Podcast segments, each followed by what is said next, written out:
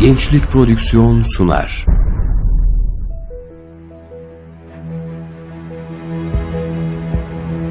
Bizim davamız İslam'dır. Gayemiz Allah'ın rızasını kazanmaktır.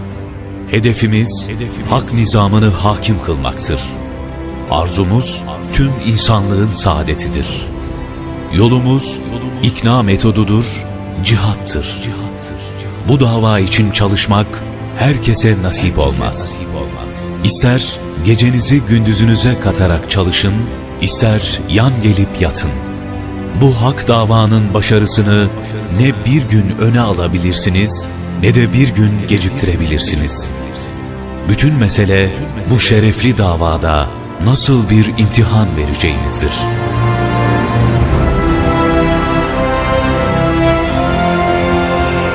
Profesör Doktor Necmettin Erbakan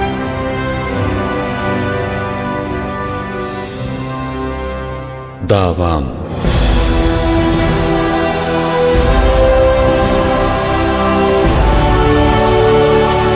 Profesör Doktor Necmettin Erbakan'ın kendi kaleminden mücadelesi, hedefleri ve yaşadıkları.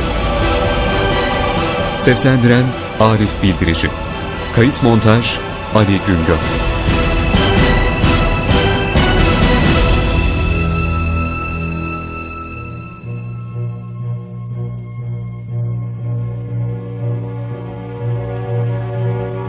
Bugün Batı ilmi dediğimiz fiziğin, kimyanın, matematiğin, astronominin, tıbbın, tarihin, coğrafyanın kurucuları Müslümanlardır. Bu tabii büyük bir iddia fakat bu iddianın ispatına hazırız. Bugün en önemli konulardan bir tanesi de Ay'a gezegenlere gitmek konusudur. Ay'a gezegenlere gitmek konusu bizim astronomi dediğimiz yıldızlar bilgisine ait bir husustur. Biz diyoruz ki astronominin kurucusu Müslümanlardır. Bunların sadece birkaç tanesine bakacak olursak, meşhur İslam alimlerinden El-Battani isimli büyük bir astronomi alimi görürüz. Belki bazılarınız bu ismi duymuşsunuzdur. Ama maalesef bizim kendi ilimlerimiz bize öğretilmemiştir. Bize El-Battani'yi anlatmak yerine Batlamyus'u anlatmışlardır.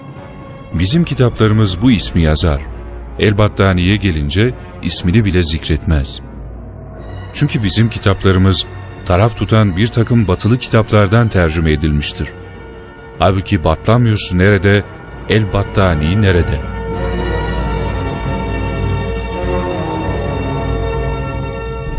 Şimdi bunların arasındaki farkı açıklamaya çalışalım. Mısırlı alim Batlamyus, güneşin fezada bulunduğu yerden aynı yere tekrar gelmesi, yani bir senelik bir zamanın geçmesi için kendi etrafında 260 defa dönmesi gerektiğini söylemiştir. Yani bir seneyi 260 gün olarak hesaplamıştır. El-Battani ise Batlamyus'un düşüncesinde yanıldığını, bir senenin 365 gün 5 saat 46 dakika 22 saniye olduğunu ortaya koymuştur. Şimdi bir müsteşrik bize El-Battani ile Batlamyus arasındaki farkın basit bir fark olduğunu iddia edebilir mi? Şu görmüş olduğumuz rakam, bugünkü en hassas ölçü aletleriyle yapılan ölçümden sadece 2 dakika 24 saniye farklıdır.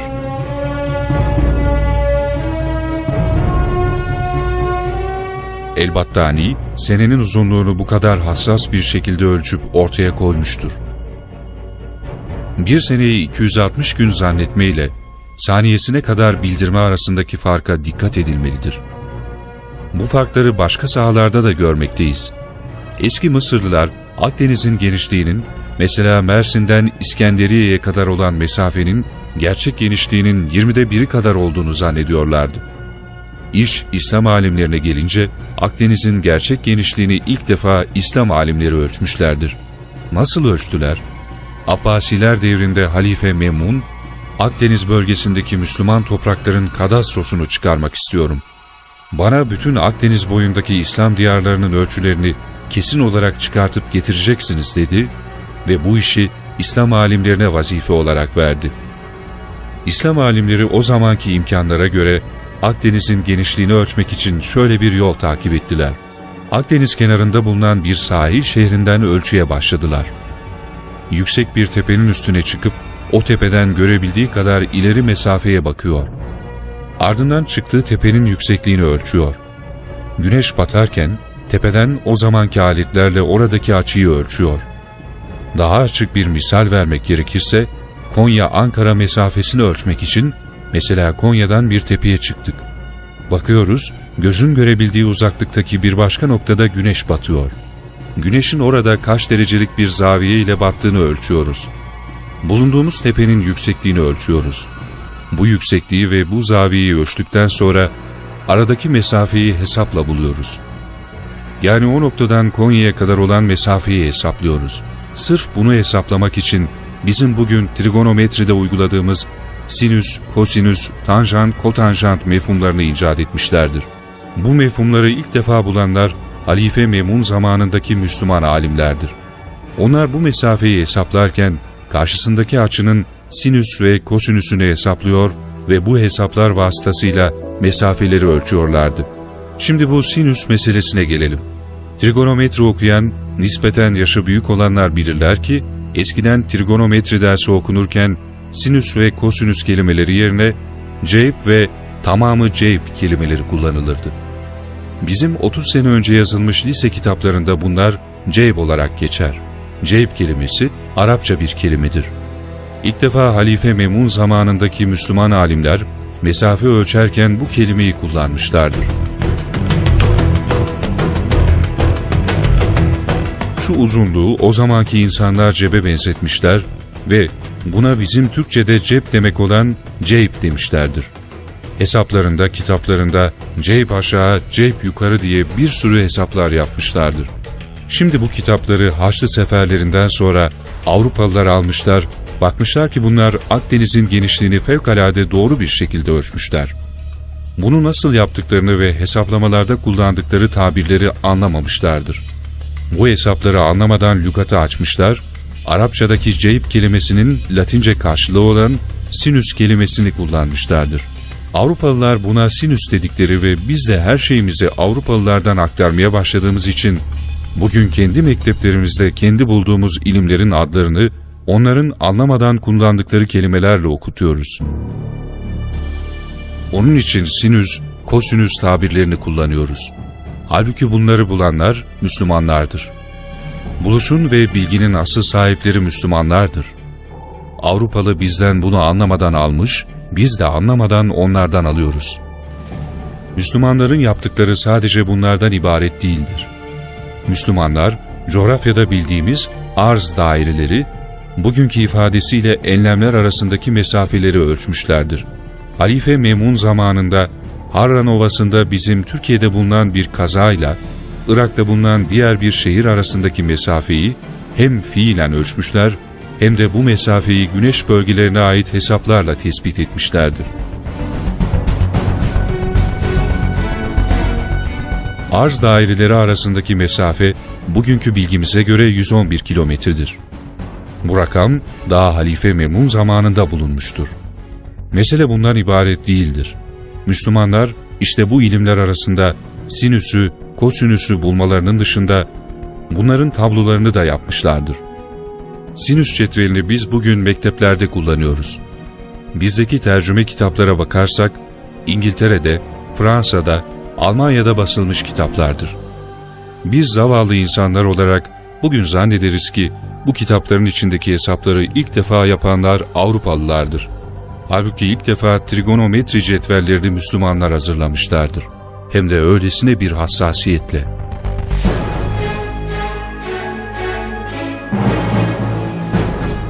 Büyük Müslüman alimlerinden Horasanlı Gıyasettin Cemşit, Risaletül Muhtiye adlı kitabında bir derecenin sinüsünü ilk defa hesaplamıştır. Şimdi tekrar karşımızda Avrupalıyı, hususiyetle de bir batı hayranını alıp soralım. Siz Müslümanlar bu alimleri Yunanlılardan ve Mısırlılardan aldılar diyorsunuz. Peki nerede Mısırlılarda trigonometrik hesap mefhumu? Nerede Mısırlılarda sinüs bir derecenin değeri? Böyle bir şey yok. Ama Gıyasettin Cemşit, sinüs bir dereceyi bakın ne hassasiyetle hesaplamıştır. 0,017.452.404.437. 238.371 Bugün bu hesabı elektronik makine ile yaptığımız zaman hiçbir rakamı şaşmıyor. Gıyasettin Cemşit, trigonometri cetvellerini bu hassasiyetle oturup yapmıştır. Nasıl yapmış, onun bu işi nasıl yaptığını düşündüğünüz zaman akıllar duruyor. Öyle metotlar bulmuş ki, karşısında hayranlıktan başka bir şey duymak mümkün değil.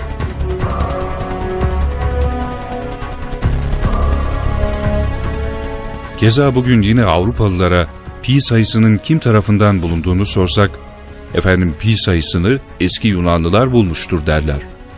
Hayır, pi sayısını ilk defa bulan ve rakamlarını hassasiyetle hesaplayan yine Müslümanlardır. Yine Gıyasettin Cemşid'in Risaletül Muhitiye adlı kitabından bu hesabı sizlere veriyorum. Gıyasettin Cemşid'in pi sayısı için bulduğu rakamı bugün elektronik makinelere hesaplattığımız zaman yine tek bir rakamını yerinden oynatamıyoruz. Çünkü asr-ı saadet gelmiştir. İnsanlığın ilmi Müslümanların eline geçmiş ve ilim asıl ilim olmaya başlamıştır.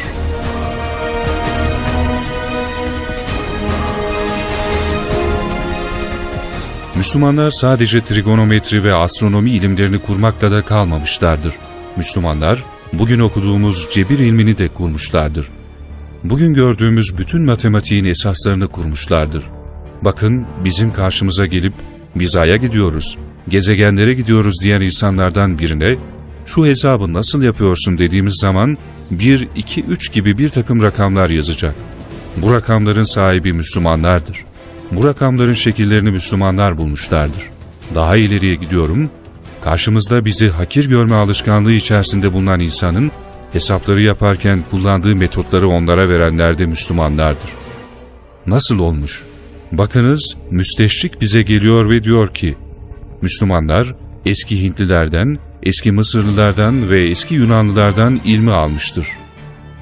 Bu nasıl ilim alıştır ki eski Yunan'da rakamlar 60'tan büyük değildir. Niçin? Çünkü eski Yunanlıların kaç tane harfleri varsa o kadar da rakamları vardır. Yani harfleri bitiyor, rakamları da bitiyor. Müslümanlar geliyor ve diyorlar ki, biz yeni bir rakam sistemi getireceğiz. Her türlü sayıyı ifade edecek bir rakam sistemini getireceğiz.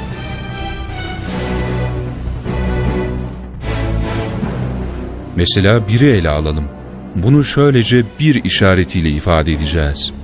Yanına bir nokta koyarsanız bu o zaman 10 olacaktır. İki tane nokta koyarsanız bu 100 olacak. Üç tane koyarsanız o zaman da 1000 olacak deyip bugünkü onluk sistem dediğimiz sistemi icat ediyorlar. Bu sayede sonsuz sayıyı ifade etmek mümkün olmuştur. Bu rakamların sahibi Müslümanlardır. Bu rakamların şekillerini Müslümanlar bulmuşlardır. Bu ondalık sistemi alıp getirmek suretiyle bugünkü toplama, çıkarma, çarpma ve bölmenin de prensiplerini koymuşlardır. Halbuki eski Yunanlılar toplama, çıkarma, çarpma ve bölmeleri yapamazlardı. Çünkü onların rakam sistemleri buna müsait değildi. Bu çeşit toplama ve çıkarmaları yapmak için çubuklarla çalışırlardı. Muhtelif boylarda çubuklar alırlar ve bu çubukları ucuca eklemek suretiyle hesap yaparlardı. Nihayet Müslümanlar onların yaptıklarını inceleyerek yetersiz bulup bu aşari sistemi getirdiler. Bu ondalık sistem insanlığa yapılan en büyük hizmettir. Müslümanlar sadece her şeyi size veriyoruz ama yalnız şu bizim ondalık sistemimizi geri verin deseler, ortada Avrupalıya ait hiçbir şey kalmaz. Fakat beyler gelip diyorlar ki, sizin Müslümanlık dediğiniz şey gericiliktir. Hay hay, biz bu gericiliğe razıyız. Yalnız bizden aldıklarınızı bize geri verin. Biz artık ondalık sistem kullanmayacağız deyin. Yeni bir hesap metodunu getirin de görelim. Bu çeşit hesap metotlarını geliştirmiş ve insanlığa hediye etmiş olan Müslümanlardır. Ama biz kendimizi tanımıyoruz.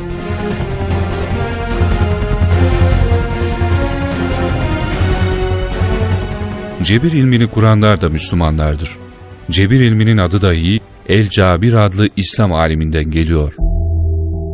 Avrupalılar da buna El-Gebra diyorlar. El-Cabir demeye dilleri dönmediği için El-Gebra diyerek El Cabir'in adını izafe ediyorlar. Biz de bu ilmi liselerde Cebir diye okuyoruz. El Cabir'in yaptığı şu, eski Yunanlıların ve Hintlilerin yaptıklarını incelemiş ama müşriklerin dediği gibi onlara sahip çıkmamış. Ya ne yapmış? Onların inceledikleri hususlara bakmış ve bir takım cebir meselelerini üçgenlerle, geometrik şekillerle yaptıklarını görmüş. Çünkü cebir ilmi eski Yunan'da, eski Mısır'da ve eski Hint'te yoktu. El-Cabir, bir takım büyüklükleri harflerle göstererek bugünkü cebirin esaslarını ortaya koymuştur.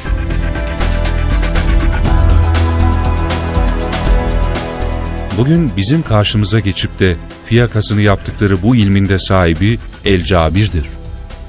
Bir eşitliğin iki tarafına aynı miktar ilave edilirse veya çıkartılırsa, çarpılırsa veya bölünürse bu eşitlik katiyen bozulamaz diyen El-Cabir'dir. El-Cabir ne yapmış? Üçüncü dereceden denklemlerin çözümünü vermiş. Bugün üniversitede okuyan talebelerimizin çokları üçüncü dereceden denklemi çözemezler.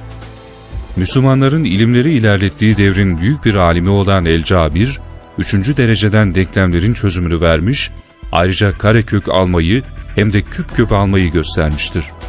Bunlar öyle büyük meseleler ki, bu meseleleri eski basit vaziyetlerden alıp da götürmek ancak Müslümanların ferasetiyle olmuştur. Efendimiz sallallahu aleyhi ve sellem buyuruyor, Müminin ferasetinden korkun, onlar Allah'ın nuruyla bakarlar.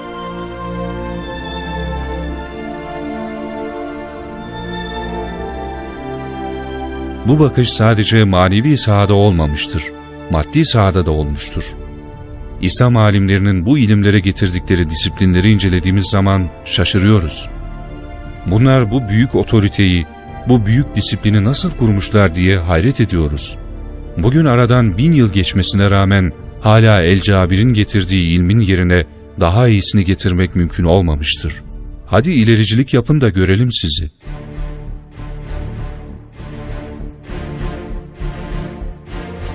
Müslümanlar ayrıca logaritmayı da bulmuşlardır.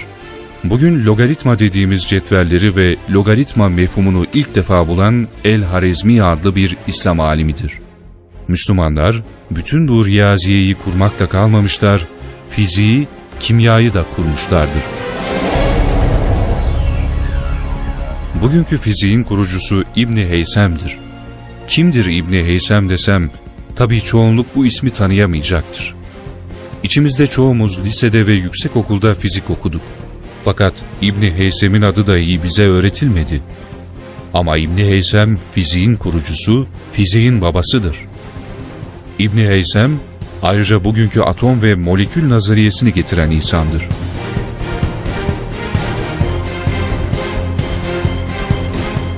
İbni Heysem bu atom ve molekül nazariyesine istinaden kırılma kanunlarını bulan insandır.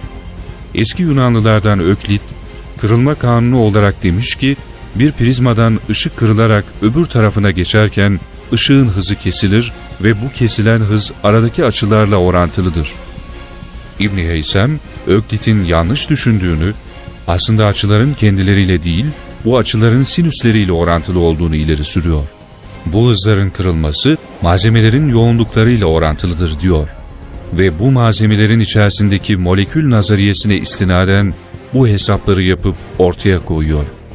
Aynı şekilde fizik ve kimya ilimlerinin kurucusu da yine Müslümanlardır.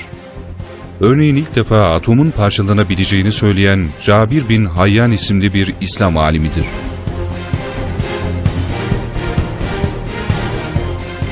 Hicri 2. asırda yaşamış büyük bir alimdir. Bugün bize kimya derslerinde Lavoisier prensibi diye okutulan prensipleri gerçekte ilk kez ortaya o koymuştur.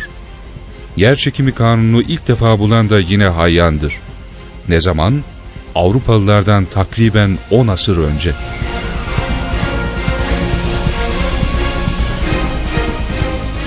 Cabir bin Hayyan, miladi 8. asrın insanıdır. Halbuki Newton prensibinden Avrupa'da ancak 19. asırda bahsedilmiştir. Almanya'da dört ciltlik bir kitap basıldı. O kitabın içerisinde herkes bilmeye ve görmeye başladı ki bu prensipleri hep İbni Hayyan ortaya koymuş.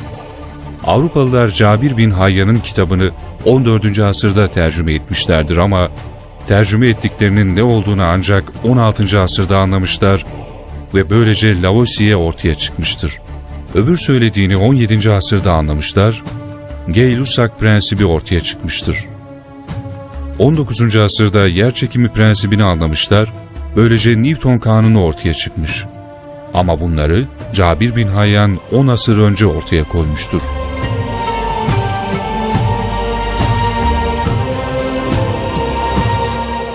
Ayrıca Cabir bin Hayyan, bütün ilim tarihinde ilk defa laboratuvar kuran ilim adamıdır. Gözlem ve deney metodunu ilme getiren insandır. Hatta kendi laboratuvarında ilk suni hücreyi yapmış insandır. Tabi buraya gelince şaşırıyoruz.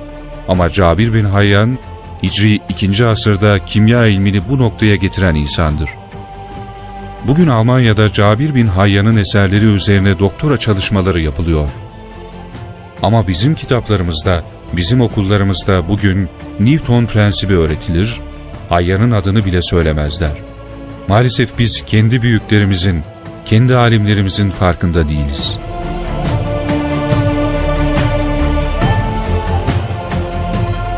Bitti mi? Elbette hayır. Eskiden tarih hikayelerden ibaretti.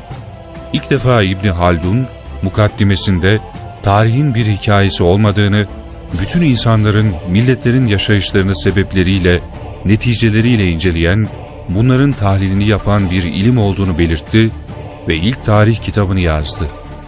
Yine coğrafya haritasını ilk defa çizenler de Müslümanlardır.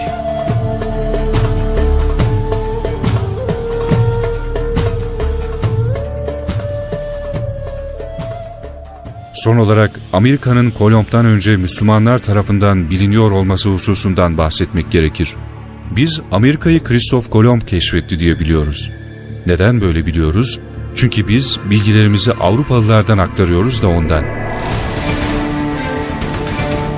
Lakin Kristof Kolomb hakkında yeni yapılan tetkikler bakın neleri gösteriyor. Kristof Kolomb, Venedik'te İslam alimlerinin kitaplarından batıya doğru gidildiği zaman yeni kıtalara rastlanacağını okumuş ve öğrenmiştir. Bundan dolayı kendisi de bu işi merak etmiş, ben de gidip bunu göreyim demiş ve ilk defa Atlantik'e açılma cesaretini göstermiştir. Kristof Kolomb, Atlantik'te aylarca gidiyor fakat bir türlü karayı bulamıyor. Hatta öyle bir noktaya geliyor ki gemisinin içerisindeki insanlar isyan etmeye kalkıyorlar. Geri döneceğiz diyorlar. Sen bilmediğin yere bizi götürüyorsun. Bunun sonu çıkmaz diyorlar. Yapılan tetkikler gösteriyor ki o gemide bulunan bazılarının hatıra defterlerindeki notlardan anlaşıldığına göre Kristof Kolomb şu sözleri söyleyerek isyanı bastırıyor. Öyle çıkışmayın, böyle söylemeyin.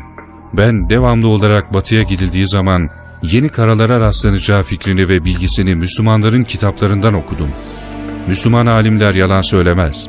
Bu karaya mutlaka varacağız. Nitekim sabrediyorlar, devam edip gidiyorlar. Nihayet Amerika kıtası karşılarına çıkıyor. Acaba hangi sebepten dolayı bütün dünyada ilim yavaş ilerlerken asr-ı saadette birdenbire bugünkü manada hakiki ilim olmaya başlıyor? Bu başlayışın kaynağı insanlığa bu hızı veren tılsım nedir? Bu sualin cevabını Kur'an-ı Kerim'den başka bir şeye bağlamak mümkün mü? İnsanların ilim sahasındaki bu büyük inkişaflarının tılsımı, dünya ve ahiret saadeti getiren Kur'an-ı Kerim'den başka bir şey değildir. Bugün gelip batıdaki ilimler tıkandığında yine Kur'an-ı Kerim'in ışıklarıyla yol bulunabilir. Onun için Kur'an-ı Kerim üzerinde araştırması olmayan insan hakiki ilim adamı olamaz. Doğu ile batının mukayesesinde manzara şudur. Batıdaki insan gözleri kapalı, nereye gideceğini bilemiyor. Elleriyle bir takım hakikatleri arıyor, tutuyor fakat bu değildir diyor. Öbürünü tutuyor, bu da değildir diyor. Batıdaki ilim adamının hali budur. Doğudaki ilim adamının hali ise bundan tamamen farklıdır. O, ilim sarayının içine iman anahtarlarıyla giriyor. Kur'an-ı Kerim'den almış olduğu işaret ve ilhamlarla onun her tarafını aydınlatarak dolaşıyor, öğreniyor, öğretiyor. Bu devrin ilmi Müslümanlar tarafından getirilen ilimdir. Bizim karşımıza geçip de batıda şu vardır, bu vardır diye kimse konuşmasın. Biz ve Batılılar için tek çıkar yol İslamlaşmaktır. Bunu sadece hamd edeceğimiz imanımızdan dolayı söylemiyorum. Müspet ilimler sahasında senelerce çalışmış biri olarak şunu söyleyeyim ki, bütün müspet ilimler gelmiş tıkanmıştır. Bütün maddi ve manevi düşünce sistemimle mutlak surette inanıyorum ki, bu tıkanıklıktan kurtulmanın yolunu ancak Kur'an-ı Kerim'den aldığımız ışıkla bulabiliriz.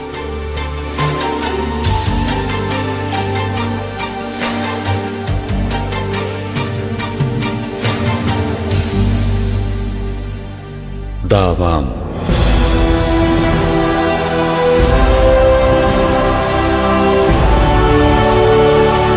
Profesör Doktor Necmettin Erbakan'ın kendi kaleminden mücadelesi, hedefleri ve yaşadıkları. Seslendiren Arif Bildirici. Kayıt montaj Ali Güngör.